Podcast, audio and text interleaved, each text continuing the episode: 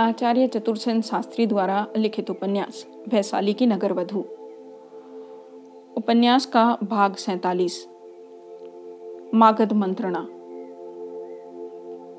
सेनापति भद्रिक और सम्राट ने स्कंदावार राजगृह के मंत्रणागार में युद्ध मंत्रणा की। मंत्रणा में सम्राट, सेनापति आर्यभद्रिक सेनापति उदाई, सेनापति सोमप्रभ और अमात्य सुनीत उपस्थित थे। उनके अतिरिक्त अपनी अपनी सेना लेकर आए हुए सहायक राजा और राज सेनापति भी उपस्थित थे, जिनमें बंग के श्रवण दत्त कलिंग के वीर कृष्ण मित्र, अवंती के श्रीकांत, भोज के समुद्रपाल, आंध्र के सामंत भद्र, माहिष्मती के सुगुप्त भृगु कच्छ के सुदर्शन और प्रतिष्ठान के स्वर्ण बल ये आठ मित्र महासेनापति सम्मिलित थे।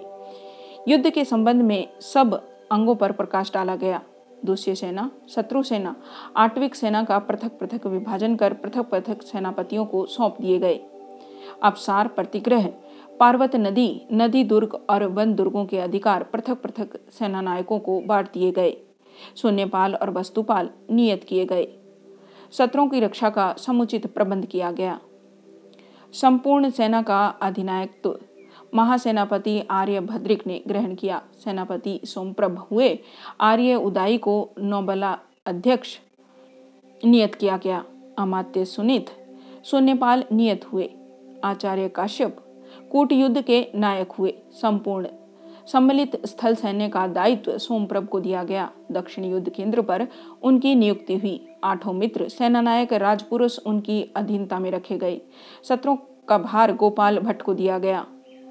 सम्राट को युद्ध भार से सर्वथा मुक्त रखा गया। शत्रु पक्ष में सम्राट को कोई न कोई पहचान पाए। इसके लिए अनेक गुड़ पुरुष सम्राट के वेश में नियत किए गए। सूत और मागधगण सेना के उत्साहवर्धन के लिए नियुक्त हुए। शल्य चिकित्सकों को शस्त्र, यंत्र अगध स्नेह और वस्त्रों तथा खाने पीने शुश्रूषा करने के सब साधनों से संपन्न परिचारिकाओं सहित यथास्थान नियत किया गया। धानवन दुर्ग में युद्ध करने वाले योद्धाओं को, वन दुर्ग में युद्ध करने वाले योद्धाओं को, जल तथा थल में युद्ध करने वाले योद्धाओं को खाई खोदकर उनमें बैठकर युद्ध करने वाले योद्धाओं, आकाश में युद्ध करने वाले तथा दिन भर और रात्रि में युद्ध करने वाले योद्धाओं को यथावत विभाजित कर उनके सेनानायकों को उन्हें सौंप युद्ध योग्य प्रदेश, ऋतु और अपेक्षित समय की सब व्यवस्थाओं पर विचार व्यवस्थित किया गया। रथ युद्ध हस्ती युद्ध अश्वयुद्ध पदाति युद्ध चतुरंग प्रकाश युद्ध के साथ मानचित्रों पर सम्यक रीति से विचार करके सामरिक दृष्टि से उनके नियोजन की व्यवस्था की गई।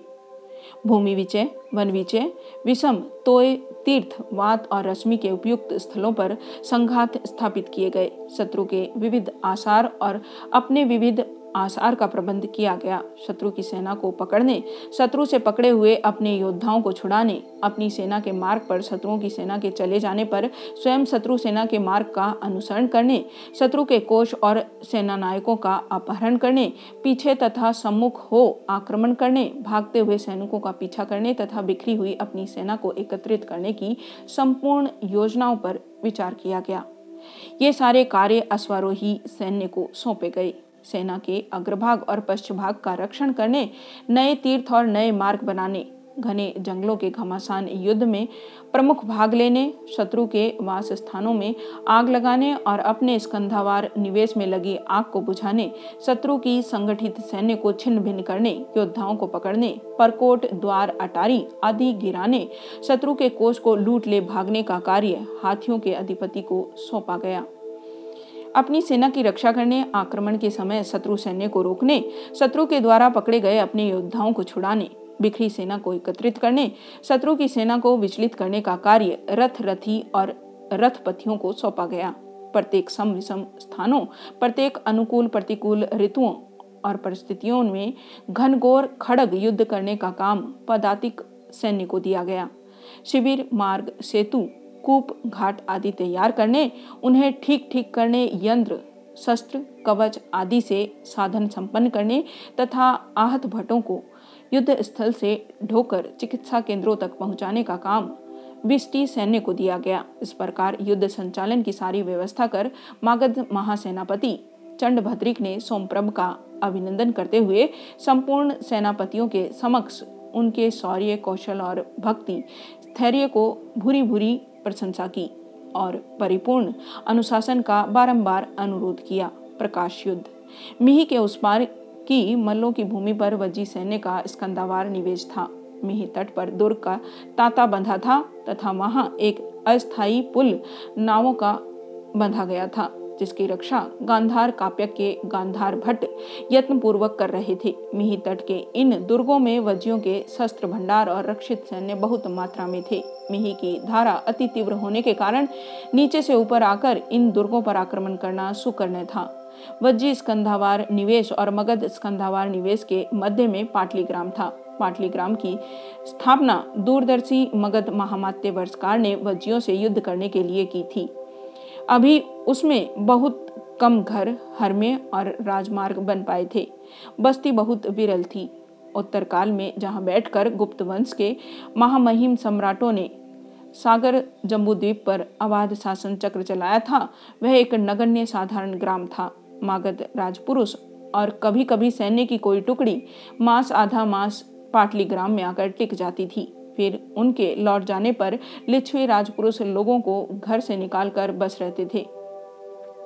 उन्हें वहाँ से भगाने के लिए फिर मगध सेना मंगानी पड़ती थी। ग्राम जेठक एक बूढ़ा मगध सैनिक था। उसके अधीन जो दस बीस सैनिक थे, कुछ भी व्यवस्था नहीं कर सकते थे। इस निकल घस से कष्ट से पाटलिपुत्र के निवासी कृषक बड़े दुखी थे।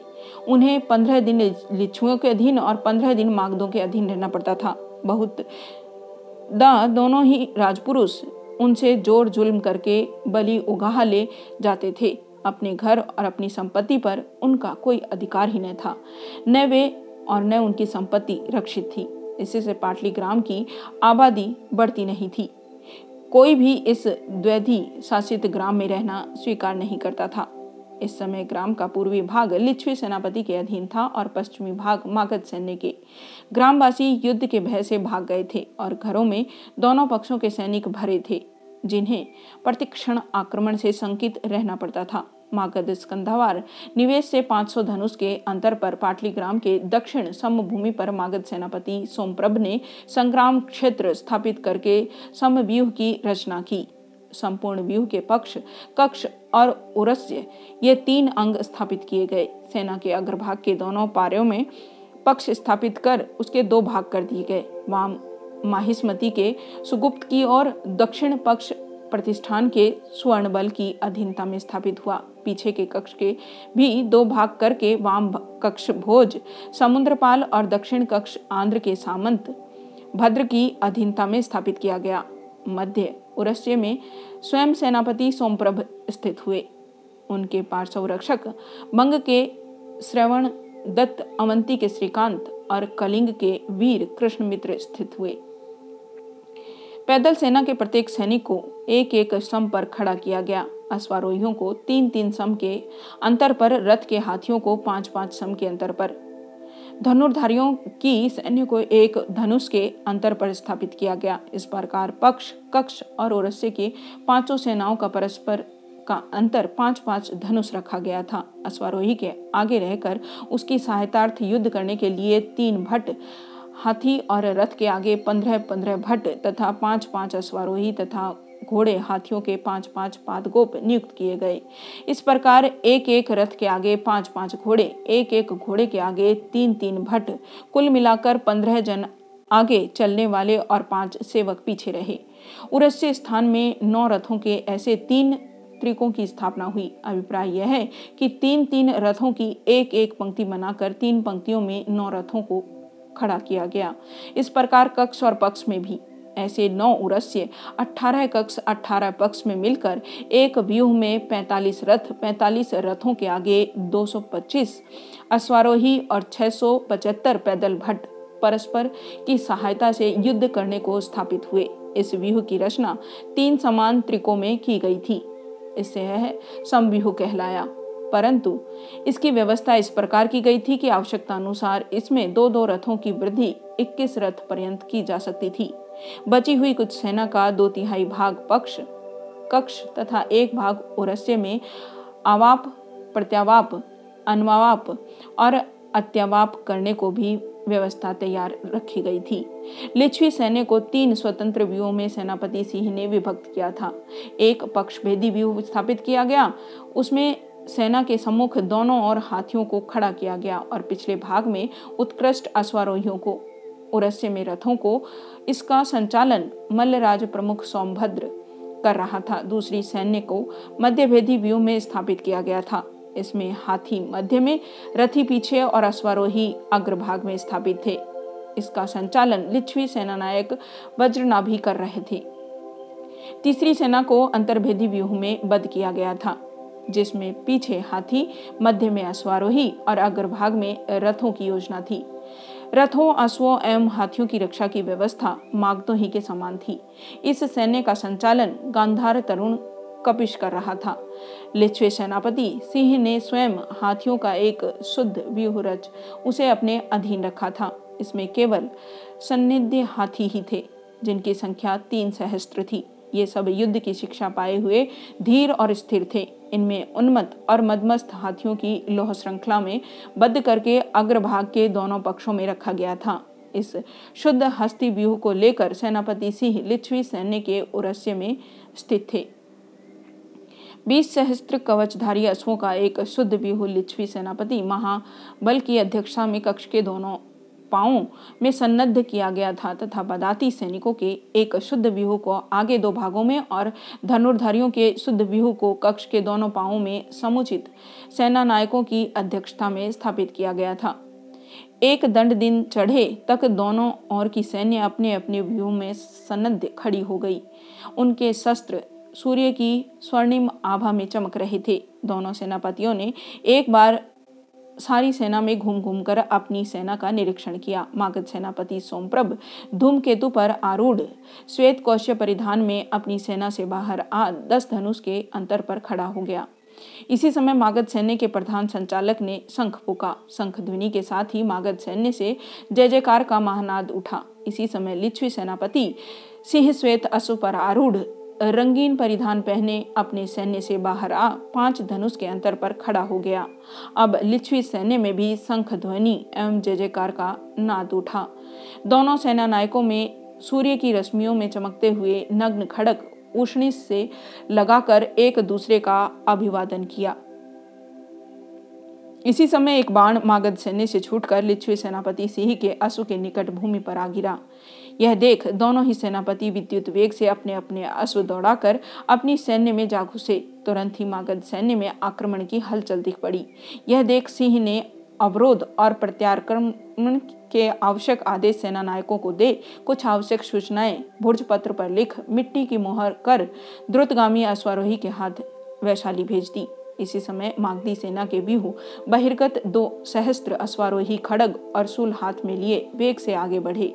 सिंह ने लिच्छवी सेनापति महाबल को दो सहस्त्र कवचधारी अश्वारोही लेकर वक्र गति से आगे बढ़कर बिना ही शत्रु से मुठभेड़ किए घूमकर अपनी सैन्य के दक्षिण पार्श्व स्थित मध्य भेगी व्यूह में घुस जाने का आदेश दिया। महाबल मंद गति से आगे बढ़ा। जो ही शत्रु पाँच धनुष के अंतर पर रह गया, महाबल ने दाहिनी और अश्व घुमाए और वेग से घोड़े फेंके। मागध सैन्य ने समझा कि शत्रु परांखुक हो भाग चले। उन्होंने वेग से दौड़कर भागती हुई लिच्छवी सेना पर धावा बोल दिया। यह देख सिंह ने मध्य भेदी व्यू के सेनानायक वज्रनाभि को अपने अश्वारोही और रथी जनों को पार्श्व से शत्रु पर जानलेवा काट करने का आदेश दिया। इससे शत्रु का पृष्ठ देश आरक्षित हो गया और शत्रु सैन्य अपनी कठिनाई समझ गई। इस समय सिंह ने पक्ष भेदी व्यूह को आगे बढ़कर शत्रु सैन्य में घुसकर उसके व्यूह को छिन्न भिन्न करने का आदेश दिया। देखते ही देखते मागध सैन्य में अव्यवस्था फैल गई और इसके आक्रमण करने वाली सेना तीन ओर से घिर गई। यह देख सोमप्रभ ने पक्ष सेनापति सुगुप्त को स्थिर रहकर रथियों और हाथियों से युद्ध करने का आदेश दे कक्ष स्थित भोज समुद्रपल और आंध्र सामंत भद्र को वृत्ताकार घुमाकर शत्रु के पक्ष भाग पर दुर्भोष आक्रमण का आदेश दिया। इस समय मागधी और लिच्छवी सेना आठ योजन विस्तार भूमि में फैलकर युद्ध करने लगी। अपने पक्ष भाग पर दो ओर से आक्रमण होता देख सिंह ने हाथियों के शुद्ध व्यूह को शत्रु के अग्रभाग में ढेल देने का आदेश दिया। मदमस्त, उन्मत्त हाथी चीखते चिघाड़ते भारी भारी लो श्रृंखलाओं को सूंड में लपेटकर चारों ओर घुमाते मागध सैन्य के अग्रभाग को कुचल कुचल कर छिन्न भिन्न करने लगे। ऊपर से हाथी सवार सैनिक बाण वर्षा करते चले। यह देख सोमप्रभ ने आठ सहस्त्र सुरक्षित पदातिकाओं को छोटे खड़ग लेकर घुटनों के बल रेंग रेंग कर हाथियों के पैरों और पेटों पर करारे आघात करने का आदेश दिया। इसी कार्य में सुशिक्षित मागध पदाति हाथियों की रक्षा से बचकर उनके पार्श्व में उनके पैरों और पेट में खड़ग से गंभीर आघात करने और उछल उछल कर उनकी सूंडे काट काट कर फेंकने लगे। सूंड कटने से तथा पैरों और पेट में करारे घाव खाकर हाथी विकल हो, महावत के अंकुश का अनुशासन न मान आगे पीछे इधर उधर अपनी और शत्रु की सेना को कुचलते हुए भाग चले। सिंह ने फिर आठ सहस्त्र कवचधारी अश्वों को आगे बढ़ाकर उन्हें आदेश दिया कि वे शत्रु की सेना के चारों ओर घूम घूम कर चोट पहुँचाए। सोमप्रभ ने यह देखा तो वह हाथियों को आगे कर दोनों पार्थों में रथी स्थापित कर आगे पीछे अश्वारोही ले लिच्छवी सेना के मध्य भाग में सुई की भांति घुसकर उसके उरस्य तक जा पहुँचा। लिच्छवी सैन्य की श्रृंखला भंग हो गई। तब मागध अश्वारोही सेना तेज़ी से अभिश्रत, परिश्रत, अतिश्रत, अपश्रत गोमित्रिका मंडल, प्रकीर्णिका अनुवेश भग्न रक्षा आदि गतिविधियों से शत्रु सैन्य में घुसकर उसे मथने लगी।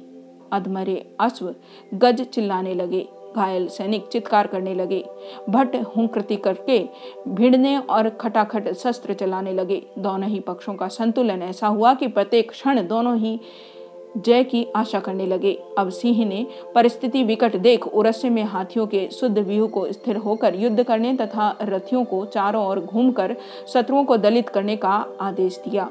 पदाति भट्ट, जहाँ तहां जमकर बाण शूल शक्ति और धनुष से शस्त्र वर्षा करने लगे। सम्राट युद्ध स्थल से सौ धनुष के अंतर पर अपने प्रसिद्ध हाथी मल्यागिरी पर खड़े होकर गतिविधि देख रहे थे। क्षण क्षण पर सूचनाएँ उन्हें मिल रही थी। वे शत्रु द्वारा छिन्न भिन्न होती सेना को ढाढ़स बंधाकर फिर इकट्ठी कर देते थे। अब अवसर देखकर लिच्छवी सेनापति सिंह ने दंड व्यूह और प्रदर व्यूह रच कक्ष भागों की ओर से, शत्रु सेना पर आक्रमण का आदेश दिया। सोमप्रभ ने देखा तो उसने तुरंत दृढ़ व्यूह पक्ष स्थित सेना को मुड़कर शत्रु सैन्य पर वार करने का आदेश दिया। से ही सनाध्य अश्वों से सुरक्षित दस सहस्त्र अश्वों को असहाय व्यू में अवस्थित कर स्वयं दुर्घुष वेग से सेना के बीच भाग में घुस गए। जय पराजय अभी अनिश्चित थी। सूर्य इस समय अपराहन में ढल चले थे। दोनों ओर की सैन्य रक्त पिपासु हो निर्णायक युद्ध करने में लगी थी। धीरे धीरे युद्ध की विवेशना बढ़ने लगी। घायल, भट्ट, मृतक पुरुषों और पशुओं की ओट में होकर बाण वर्षा करने लगे। मरे हुए हाथियों, घोड़ों, सैनिकों और टूटे फूटे रथों से युद्ध स्थल का सारा मैदान भर गया। एक दंड दिन रहे दोनों ओर से युद्ध बंद करने के संकेत किए गए। हाथी, घोड़े, सैनिक धीरे धीरे अपने अपने आवास को लौटने लगे। सूर्यास्त से कुछ प्रथम ही युद्ध विवेश का शांत हो गई। परंतु इस एक ही दिन में युद्ध में दोनों पक्षों की अपार हानि हो गई। यह महाभीषण युद्ध।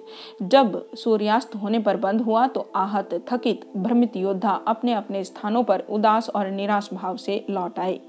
लघु विमर्श। सेनापति सिंह ने युद्ध स्थल से लौटकर तुरंत संपूर्ण स्कंदावार का निरीक्षण किया। फिर घायलों और मृतकों की अविलंब व्यवस्था पर घायलों को जल्द से जल्द सेवा केंद्रों में भिजवाने का प्रबंध किया। युद्ध बंदियों तथा शत्रु के घायलों को अनुक्रम से शिविरों में भिजवाने का आदेश दिए। इसके बाद उन्होंने भुर्ज पत्र पर युद्ध विवरण के साथ आगे की योजनाएँ भी सेना नायक सुमन के पास भिजवा दी। फिर उन्होंने सब सेनानायकों को एकत्र कर भावी कार्यक्रम पर विचार विमर्श किया। शत्रु की गतिविधि का अनुमान कर नए नए आदेश दिए। और मृत सैनिकों, नायकों, उपनायकों के स्थान पर नवीनों की नियुक्ति की। स्कंदावार की, सुरक्षा की व्यवस्था और भी दृढ़ की। इसके बाद वे गहन, चिंतामग्न होकर युद्ध क्षेत्र के मानचित्र को देखकर कोई योजना बनाने लगे। सब कार्यों से निपटकर उन्होंने स्नान, भोजन और थोड़ा विश्राम किया। इस बीच जल सेना नायक काप्यक गांधार ने आकर सूचना दी। दोनों वीर सेनापति इस प्रकार परामर्श करने लगे। सिंह ने कहा, मित्र काप्यक मागध सेनापति सोमप्रभ उत्तम सेनानी है, क्यों नहीं? यह भी तो आचार्य बहुलाश्व का अंत्यवासी है काप्यक ने हंसकर कहा। सिंह ने कहा, यद्यपि आज शत्रु की बहुत भारी हानि हुई है, परंतु हमारी क्षति भी ऐसी नहीं है जिसकी उपेक्षा की जा सके।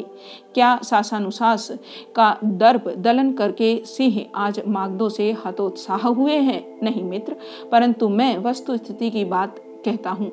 अब वे संभवतः कल पाटलीग्राम तीर्थ से गंगा पार कर वैशाली पर आक्रमण करेंगे। निरर्थक प्रकाश युद्ध करके नरसंहार न कराएँगे। तो मित्र, पाटलीग्राम तीर्थ से गंगा पार करना इतना आसान नहीं है। तेरे रहते, यह मैं जानता हूँ मित्र, वैशाली की लाज तेरे हाथ है। चिंता नहीं मित्र सिंह, वचन देता हूँ, मागध गंगा के इस और का तट न छू सकेंगे। आश्वस्त हुआ मित्र, क्या तुझे कुछ चाहिए? नहीं मित्र, मैं चाहता हूँ तू विश्राम कर। तो मित्र, एक बात ध्यान में रखना। मागध कदापि दिन में गंगा पार न करेंगे। तब तो और अच्छा है, हमें अपनी योजना सफल करने का सुअवसर मिल जाएगा। तो मित्र, अब मैं विश्राम करूँगा। निश्चिंत रह सेनापति, दोनों विदा हुए। व्यस्त रात्रि, वह रात और दिन शांति से सिंह का व्यतीत हुआ। दोनों ओर के सैनिक अपने अपने मृतक सैनिकों, घायलों, बंदियों की व्यवस्था में रथ थे। सूर्यास्त के समय सिंह को सूचना मिली पाटली ग्राम के गंगा तट पर हथनों की बड़ी भीड़ एकत्रित है। मगध सेना संभवतः आज ही रात में इस पार उतारना चाहती है। सिंह ने तुरंत कर्तव्य स्थिर किया। एक भुर्ज पत्र पर मिट्टी की मोहर लगा, मिही संगम पर अवस्थित काप्य के पास भेजा। दूसरा पत्र उसी प्रकार सेनापति और गणपति के पास भेज दिया। जिसमें सूचना थी कि युद्ध आज रात ही को प्रारंभ हो रहा है। गांधार काप्यक ने आदेश पाते ही पाटलिपुत्र के सामने वाले घाट पर अपनी योजना ठीक की। कृष्ण पक्ष की चतुर्दशी की रात्रि थी, गहरा अंधकार छाया था। हिलते हुए गंगा जल में कांपते हुए तारे टिमटिमा रहे थे। उस और मागध शिविर में दूर कहीं कहीं आग जल रही थी। इधर के तट पर काप्यक ने धनुर्धारियों की एक सुदृढ़ पदाती सेना को गंगा तीर के गहन वन में छिपा दिया। उनमें से बहुत तो अपने धनुष ले वृक्षों पर चढ़ गए। बहुत से तटवर्ती ऊँचे ऊँचे ढुओं पर चढ़ गए। बहुत से पेड़ों की आड़ में छिपकर चुपचाप बैठ गए। इनका नेतृत्व उपनायक प्रियवर्मन कर रहा था। भट्टों की दूसरी टुकड़ी। बड़े बड़े खड़ग और सूल के लिए हुए गंगा तट पर फैले हुए बालू के मैदान में घाट के नीचे की ओर मिही संगम पर चुपचाप पृथ्वी पर लेट गई और संकेत की प्रतीक्षा करने लगी। इनका नेतृत्व उपनायक पुष्प मित्र कर रहे थे। धनुष, शूल और खड़गधारी तीसरी सेना को रणतरियों में सजाकर काप्यक ने अपने नेतृत्व में ले लिया। प्रत्येक तरी में पचास योद्धा थे। रणतरी मरकट हृदय से गंगा तीर तक आड़ में अव्यवस्थित चुपचाप आक्रमण की प्रतीक्षा कर रही थी। सब और सघन अंधकार और नितांत सन्नाटा छाया हुआ था। किसी जीवित प्राणी के अस्तित्व का यहाँ पता ही नहीं लगता था। अभी रात एक पहर गई थी। काप्यक ने धीवरों के दल के पास जाकर एक एक को ध्यान से देखा। उनमें एक तरुण को संकेत से पास बुलाया। पास आने पर कहा, तुम्हारा क्या नाम है मित्र? सुख, भंते सेनापति। तुम में कितना साहस है मित्र? बहुत है सेनापति। सच काप्यक ने हंसकर कहा। तरुण की ध्वल दंत पंक्ति भी अंधकार में चमक उठी। काप्यक ने उसके, उसी रात के जैसे गहन कंधों को छूकर कहा, सुख एक गुरुतर कार्य कर सकोगे? निश्चय सेनापति, पर प्राण संकट आता हो तो? कार्य पूरा होने पर आए तो हानि नहीं हनते पर पहले ही आया तो? ऐसा हो ही नहीं सकता सेनापति। तुम बड़े वीर हो प्रिय। पर काम बहुत भारी है। आप कहिए तो उस पार धारा चीर कर जा सकोगे। इसमें कोई कठिनाई है। वहाँ जाकर क्या करना होगा भंते? जल में छिप रहना होगा। ठीक पाटली ग्राम के घाट के नीचे। मुझे छिपने के सौ हथखंडे याद है भंते, पर यहाँ, वहाँ शत्रु की अनगिनत नावें हैं। सब पर चौकन्ने मागद धनुर्धारी भट्ट हैं। पर सुख को कौन देख पा सकता है सेनापति? मैं जल ही जल में डुबकी लगाता जाऊँगा। फिर किसी नाव की पेंदी में चिपक जाऊँगा। बड़ी मौज रहेगी भंते, परंतु इतना ही नहीं, सुख, तुम्हें और भी कुछ करना होगा। और क्या सेनापति, तुम जो ही देखोगे कि शत्रु की नावें भटों से भरी इस पार आने को है, तुम्हें हमें संकेत करना होगा। सुख के दो अंगलियाँ मुँह से लगाकर एक तीव्र शब्द किया और कहा, इसी तरह शब्द करूँगा बनते वे समझेंगे, कोई पानी का पक्षी बोल रहा है। काप्यक ने हंसकर कहा, ऐसा ही करो सक फिर उन्होंने अंधकार को भेद कर अपनी दृष्टि उस पार पाटली ग्राम के पार्श्व में पड़े, मगध स्कंदावार की ओर दौड़ाई। फिर उन्होंने कहा तो सुख अब देर न करो, तुम्हें क्या चाहिए? कुछ नहीं, यह मेरे पास है। उसने एक विकराल दाव अपनी टेंट में निकाल कर दिखाया और छप से पानी में बैठ गया। कुछ देर तक काप्यक उसी साहसी वीर की ओर आशा भरी दृष्टि से देखते रहे। उसके पीछे उन्होंने चुपचाप गहन वन में प्रवेश किया। एक झाड़ी में थोड़ा स्थान था। उसे स्वच्छ करके दो सैनिक वहाँ बैठे थे। काप्यक के संकेत पर उन्होंने प्रकाश किया। काप्यक ने कुछ पंक्तियाँ भुर्ज पत्र पर लिखकर मिट्टी की मोहर कर सिंह के पास उल्का जेल भेज दी। फिर उन्होंने उपनायकों से परामर्श किया, उन्हें आदेश दिए और फिर सब। अकस्मात दूर से वही क्षीण शब्द सुनाई पड़ा। कुछ ठहर कर फिर वही शब्द हुआ। काप्यक तन में हो संकेत ध्वनि सुनने लगे। फिर उन्होंने तुरंत प्रियवर्मन को संकेत किया। प्रियवर्मन ने अपने भटों को संकेत किया। सबने सावधान होकर अपने अपने धनुष पर तीर चढ़ा लिए। वे गंगा तीर पर घने अंधकार में आँख गड़ा गड़ा कर देखने लगे। निरवता ऐसी थी कि प्रत्येक की सांस सुनाई दे रही थी। काव्य की रणतरणियों में हलचल हो रही थी। पर यहाँ भी सब कुछ निशब्द काव्य गंगा तीर के एक सघन वृक्ष की छाया में एक तरी में खड़े चारों ओर चौकन्ने ही देख रहे थे। जल में शब्द सुनाई दिया, छप छप, घाट से कुछ नीचे की धार बहुत उथली थी। उसी ओर से वह शब्द आ रहा था, शब्द निकट आने लगा। कोई काली छाया बराबर जल में आगे बढ़ रही थी। प्रियवर्मन ने संकेत किया, बाणों की एक प्रबल बाढ़ धनुषों से निकली। गंगा की मध्य पर तैरती नौकाओं में से चित्कार सुनाई दी। पतवार के शब्द पीछे की ओर लौटते सुनाई देने लगे। काप्यक ने प्रियवर्मन को एक संदेश भेजा। क्षण भर में फिर सन्नाटा छा गया। काप्यक सोचने लगे कि शत्रु क्या अब इस रात चेष्टा न करेगा, परंतु इसी समय उन्हें सुख का शब्द सुनाई दिया। काप्यक ने प्रियवर्मन के पास संदेश भेजा। शत्रु अधिक तैयारी से आ रहा है। सावधान रहो। गंगा की धार में अनगिनत नावें तैरती दिखाई दी। चप्पुओं के चलने के शब्द स्पष्ट सुन पड़ने लगे। सैकड़ों नावें तीर की भांति धसी चली आ रही थी। प्रियवर्मन की सेना अंधाधुंध बाण वर्षा कर रही थी, परंतु शत्रु वेग से बड़ा ही आ रहा था। उसकी नावें इस किनारे पर आ लगी। कपिल ने तट पर एकत्रित पत्तों और लकड़ियों में आग लगा दी। उनके प्रकाश में सबने देखा शत्रु अनगिनत भट्ट इधर तट पर आ रहे हैं और भी चले आ रहे हैं। प्रियवनम के धनुष्य बाण वर्षा कर रहे थे। प्रकाश की सहायता से उनके बाणों में विध्य हो होकर शत्रु जल में गिर रहे थे। शत्रु की ओर जो सेना थल पर उतरने लगी, पुष्पमित्र की टुकड़ी उस पर टूट पड़ी, तट पर गहरी मारकाट मच गई। इस समय अकस्मात न जाने कहाँ से सैकड़ों रणतरणियाँ गंगा में इधर उधर फैल गई। उसमें जड़ी लौह श्रृंगों से टकरा कर मागधी सेनाओं में छिद्र हो गए। वे डूबने लगी। शूलों और खड़गों से युद्ध तुमुल हो गया। दोनों ओर के वीर चित्कार करते हुए युद्ध करने लगे। काप्यक ने देखा, एक सुदृढ़ नौका एक व्यक्ति खड़ा आदेश दे रहा था। काप्यक ने साहस कर अपनी तरणी एक और बढ़ाई। वह तट के समीप ही था। काप्यक ने देखा, वह कवच से सुसज्जित है। बाण और खड़क की चोट उस पर काम न देगी। काप्यक धीरे से उसी नाव से जल में कूद पड़े और छिपकली की भांति उछल कर शत्रु की नाव पर जा कवचधारी के सिर पर गदा का एक भरपूर प्रहार किया। चोट से घबरा कर वह जल में आ गिरा। काप्यक भी गदा फेंक खड़ग ले जल में कूद पड़े। इसी समय मगध की अनगिनत नावों ने दोनों को घेर लिया। काप्यक मूर्छित पुरुष को बाएँ हाथ में उठाए दाहिने हाथ से दोनों खड़ग चला रहे थे, परंतु उसका कवच सहित भारी बोझा उनसे संभल नहीं रहा था। इधर उन पर चारों ओर से प्रहार हो रहा था। इसी समय एक बर्छा उनकी जंघा में घुस गया।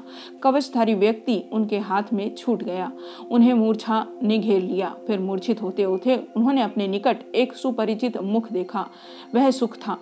जिसका भारी दाव रक्त से भरा था। वह प्रबल प्रयास से मूर्छित काप्यक और कवचधारी को तट ही में ले जा रहा था। इसी समय दो व्यक्तियों ने पानी से सिर निकाला। दोनों नौकाओं के तल में चिपक रहे थे। सिर निकलकर उन्होंने अघार कर सांस ली। फिर वे टूटी हुई नौकाओं की आड़ लेते हुए तट तक आए और जल ही जल में कगार के सहारे सहारे पानी के बहाव के विपरीत ऊपर को चलते गए। दोनों के हाथ में नग्न खड़ग थी। अब वे वैशाली के तीर्थ पर आ पहुँचे। यहाँ कोई मनुष्य न था। एक सघन वृक्ष की आड़ में पानी से उचक कर एक पुरुष बैठकर सुस्ताने लगा। दूसरा घाट के ऊपर आ चारों ओर सावधानी से इधर उधर देखने लगा। इसके बाद उसने एक संकेत किया। संकेत सुनते ही दूसरा पुरुष काले लबादे से अपने भीगे हुए शरीर और खड़क की ढाप कर उसके पीछे पीछे वृक्षों की आड़ देता हुआ वैशाली के गुप्त द्वार की ओर अग्रसर हुआ। अभिसार। वैशाली के राजपथ जनशून्य थे। दो दंड रात जा चुकी थी। युद्ध के आतंक ने नगर के उल्लास को मूर्छित कर दिया था। कहीं कहीं खड़े प्रहरी उस अंधकारपूर्ण रात्रि में भयानक भूत से प्रतीत हो रहे थे। दो मनुष्य मूर्तियाँ अंधकार को भेदन करती, हरियों की छाया में वैशाली के गुप्त द्वार के निकट आ पहुँची। एक ने द्वार पर आघात किया। भीतर से प्रश्न हुआ, संकेत। मनुष्य मूर्ति ने मृदु स्वर में कहा, अभिनय। हल्की चित्कार करके द्वार खुल गया। दोनों मूर्तियाँ भीतर घुसकर राजपथ छोड़ अंधेरी गलियों में अट्टालिकाओं की परछाई में छिपती छिपती आगे बढ़ने लगी। प्रत्येक मोड़ पर एक काली छाया आड़ से निकलकर आगे बढ़ती और दोनों मूर्तियाँ निशब्द उसका अनुसरण करती। सप्तभूमि प्रसाद के सिंह द्वार पर आकर दोनों मूर्तियाँ रुक गई। संकेत के साथ ही द्वार खुल गया और आगंतुकों को भीतर ले जाकर फिर उसी प्रकार बंद हो गया। प्रसाद में सन्नाटा था। न रंग बिरंगे प्रकाश, न फवारे न दास दासियों की, न दंडधरों की भाग दौड़ थी। दोनों चुपचाप व्यक्ति प्रतिहार के साथ पीछे पीछे चले गए। सातवें अलिंद को पार कर उन्होंने देखा एक और काली मूर्ति एक खंबे के सहारे खड़ी है। उसने आगे बढ़कर कहा, इधर से भनते प्रतिहार वहीं रुक गया। नवीन मूर्ति स्त्री थी। वह सर्वांग काले कपड़े से आच्छादित थी। दोनों आगंतुक। कई प्रांगण, अलिंद और कक्षों को पार करते हुए कुछ सीढ़ियाँ उतर एक छोटे से द्वार पर पहुँचे जो चांदी का था। इस पर अति भव्य जाली का काम हो रहा था। उस जाली में से छन छन कर रंगीन प्रकाश बाहर आ रहा था। द्वार खोलते ही देखा एक बहुत विशाल कक्ष भिन्न भिन्न प्रकार की सुख सामग्रियों से परिपूर्ण था। यद्यपि यह उतना बड़ा न था जहाँ नागरिक जनों का सत्कार होता था। परंतु उत्कर्ष की दृष्टि से इस कक्ष के सम्मुख उसकी गणना नहीं हो सकती थी। यह संपूर्ण भवन श्वेत और काले पत्थरों से बना था। सर्वत्र ही सुनहरी पचिकारी का काम हो रहा था। उसमें बड़े बड़े स्फटिक के अष्ट पहलू अमूल्य खंभे लगे थे। जिनमें मनुष्य का हुबहू प्रतिबिंब सहस्त्रों की संख्या में दिखता था। विशाल, भावपूर्ण चित्र भीतों पर अंकित थे। सहस्त्र दीप गुच्छों में सुगंधित तेल जल रहा था। धरती पर एक मूल्यवान रंगीन रत्न कंबल बिछा हुआ था, जिस पर पैर पड़ते ही हाथ भर धस जाता था।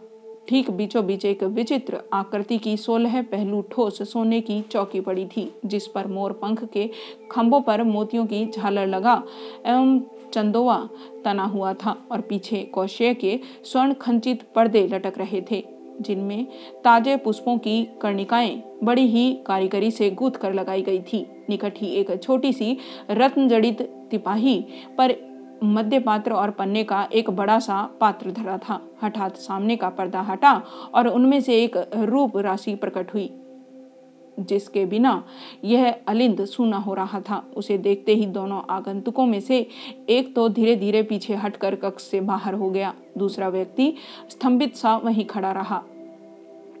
अम्बपाली आगे बढ़ी। वह बहुत महीन श्वेत कामपास पहनी थी। वह इतनी महीन थी कि उसके आर पार साफ़ दिख रहा था। उसमें से छन कर उनके सुनहरे रंग की रंगत अपूर्व छटा दिखा रही थी, पर वह रंग कमर तक ही था। यह चोली या दूसरा वस्त्र नहीं पहने थी, इसलिए उसके कमर के ऊपर के सब अंग प्रत्यंग स्पष्ट दिख पड़ते थे। न जाने विभादाता ने उसे किस क्षण में गढ़ा था। कोई चित्रकार न होता तो उसका चित्र ही अंकित कर सकता था। न कोई मूर्तिकार वैसी मूर्ति ही बना सकता था। इस भुवन मोहिनी की वह छटा आगंतुक के हृदय को छेद कर पार हो गई। उसके घनश्याम कुंचित कुंतल केस उसके उज्जवल और स्निग्ध कंधों पर लहरा रहे थे। स्फटिक के समान चिकने मस्तक पर मोतियों का गुथा हुआ चंद्रभूषण अपूर्व शोभा दिखा रहा था।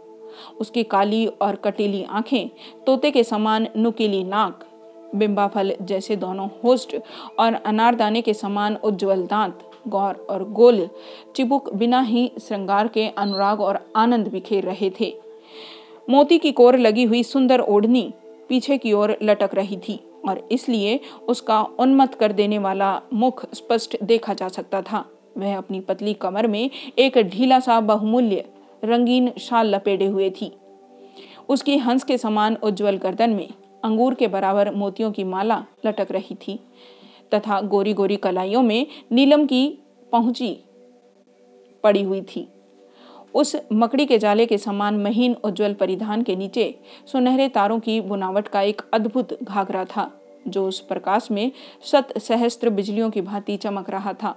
पैरों में छोटी छोटी लाल रंग की उपानतें थीं, जो सुनहरी फीते से कसी थी।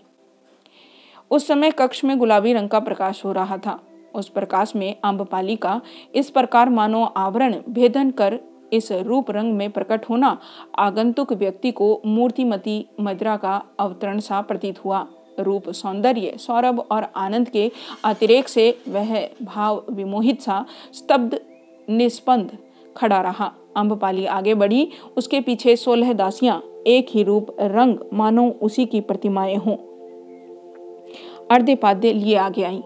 अम्बपाली ने आगंतुक के निकट पहुँच नीचे झुक नत जानू को आगंतुक का अभिवादन किया। उसके चरणों में मस्तक झुकाया, दासियाँ भी पृथ्वी पर झुक गई। आगंतुक, महाप्रतापी, मगध सम्राट बिंबसार थे। उन्होंने हाथ बढ़ाकर अम्बपाली को ऊपर उठाया। अम्बपाली ने कहा, देव, पीठ पर विराजे। सम्राट ने ऊपर का परिच्छेद उतार फेंका। वे रत्नपीठ पर विराजमान हुए। अम्बपाली ने नीचे धरती पर बैठकर सम्राट का अर्ध्यपाद्य गंध पुष्प आदि से सत्कार किया। फिर इसके बाद उसने अपनी मद भरी आँखें सम्राट पर डालकर कहा, देव, इतना दुस्साहस, इतना असाध्य साधन, प्रिय स्थिर न रह सका। मैं जानती थी, देव। ओह तो तुम बिंबसार के मनो दौर्बल्य से प्रतिज्ञात थी। मैं प्रतीक्षा कर रही थी। मैंने सोचा, अब नहीं तो फिर कभी नहीं। कौन जाने, यह युद्ध का दानव बिंबसार को भक्षण ही कर ले।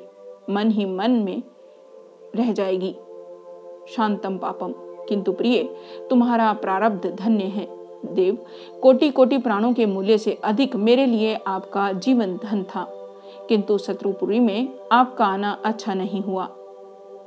वाह, कैसा आनंदवर्धक है।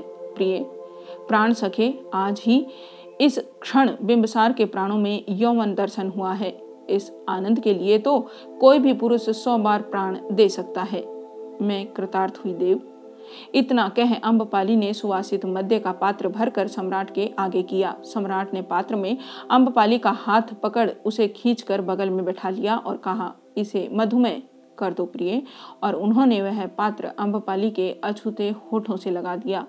इसके बाद वे घटाघट उसे पी गए। संकेत पाते ही दासियों ने क्षण भर में गायन वाद्य का आयोजन जुटा दिया। कक्ष सुवासित मदरा की सुगंध और सुरंग में सुरभित, सुरंजित हो संगीत लहरी में डूब गया। उस गंभीर रात्रि में जब वैशाली में युद्ध की महती विभिष्का रक्त की नदी बहा रही थी, मगध के प्रतापी सम्राट सुरा सौंदर्य के दांव पर शत्रुपुरी में अपने प्राण और अपने साम्राज्य को लगा रहे थे।